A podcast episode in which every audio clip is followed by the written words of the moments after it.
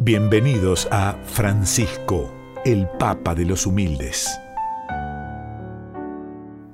Hay demasiada hipocresía en este mundo. Quienes promueven el odio suelen enojarse con el Papa Francisco, lo señalan como militante, como a un hombre que solo lo mueve su ideología, que se ocupa de los pobres de lo material, cuando solo debe ocuparse de los pobres de espíritu.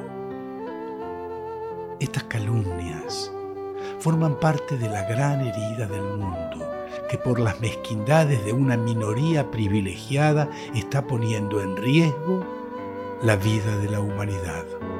Esta civilización mundial se pasó de rosca, se pasó de rosca, porque es tal el culto que ha hecho al dios dinero que estamos presenciando una filosofía y una praxis de exclusión de los dos polos de la vida que son las promesas de los pueblos. Por eso Francisco no es un adorno de los templos, ni un repetidor de memorias de plegarias. El Papa argentino sigue el camino de Jesús, que echó a los mercaderes del templo, que no se juntaba con los reyes, ni se llenaba de oropeles. En el encuentro de hoy compartiremos otro fragmento de su encíclica Laudato Si. Hace ocho años, un cura del barrio de Flores se convirtió en el Papa de los humildes del mundo, en el Papa de todos. La inequidad no afecta solo a individuos, sino a países enteros y obliga a pensar en una ética de las relaciones internacionales, porque hay una verdadera deuda ecológica, particularmente entre el norte y el sur, relacionada con desequilibrios comerciales, con consecuencias en el ámbito ecológico, así como con el uso desproporcionado de los recursos naturales llevado a cabo históricamente por algunos países.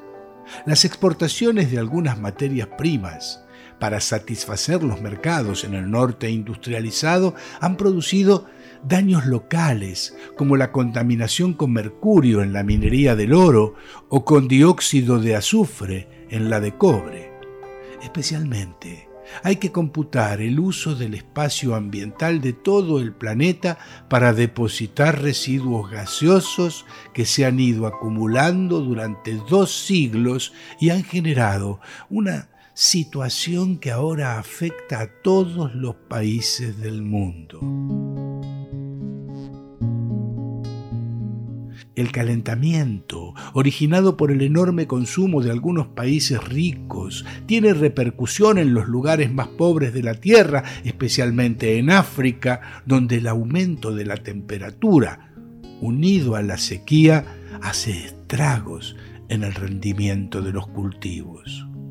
A esto se agregan los daños causados por la exportación hacia los países en desarrollo de residuos sólidos y líquidos tóxicos y por la actividad contaminante de empresas que hacen en los países menos desarrollados lo que no pueden hacer en los países que les aportan capital.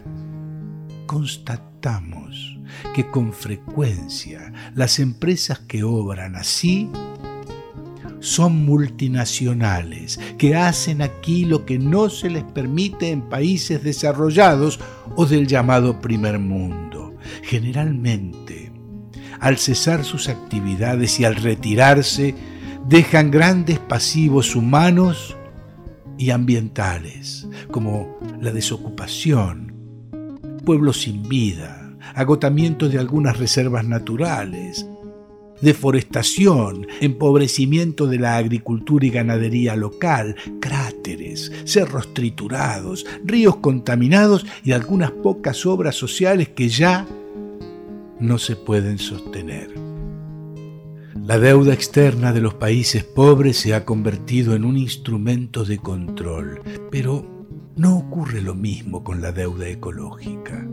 De diversas maneras, los pueblos en vías de desarrollo donde se encuentran las más importantes reservas de la biosfera, siguen alimentando el desarrollo de los países más ricos a costa de su presente y de su futuro.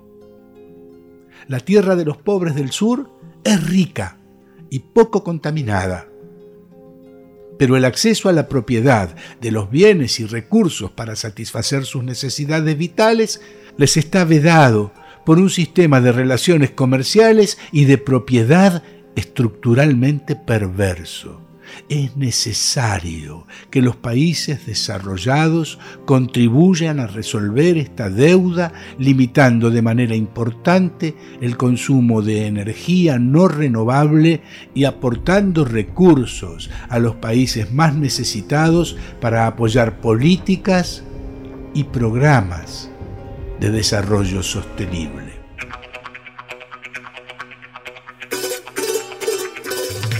Francisco, el Papa de los Humildes.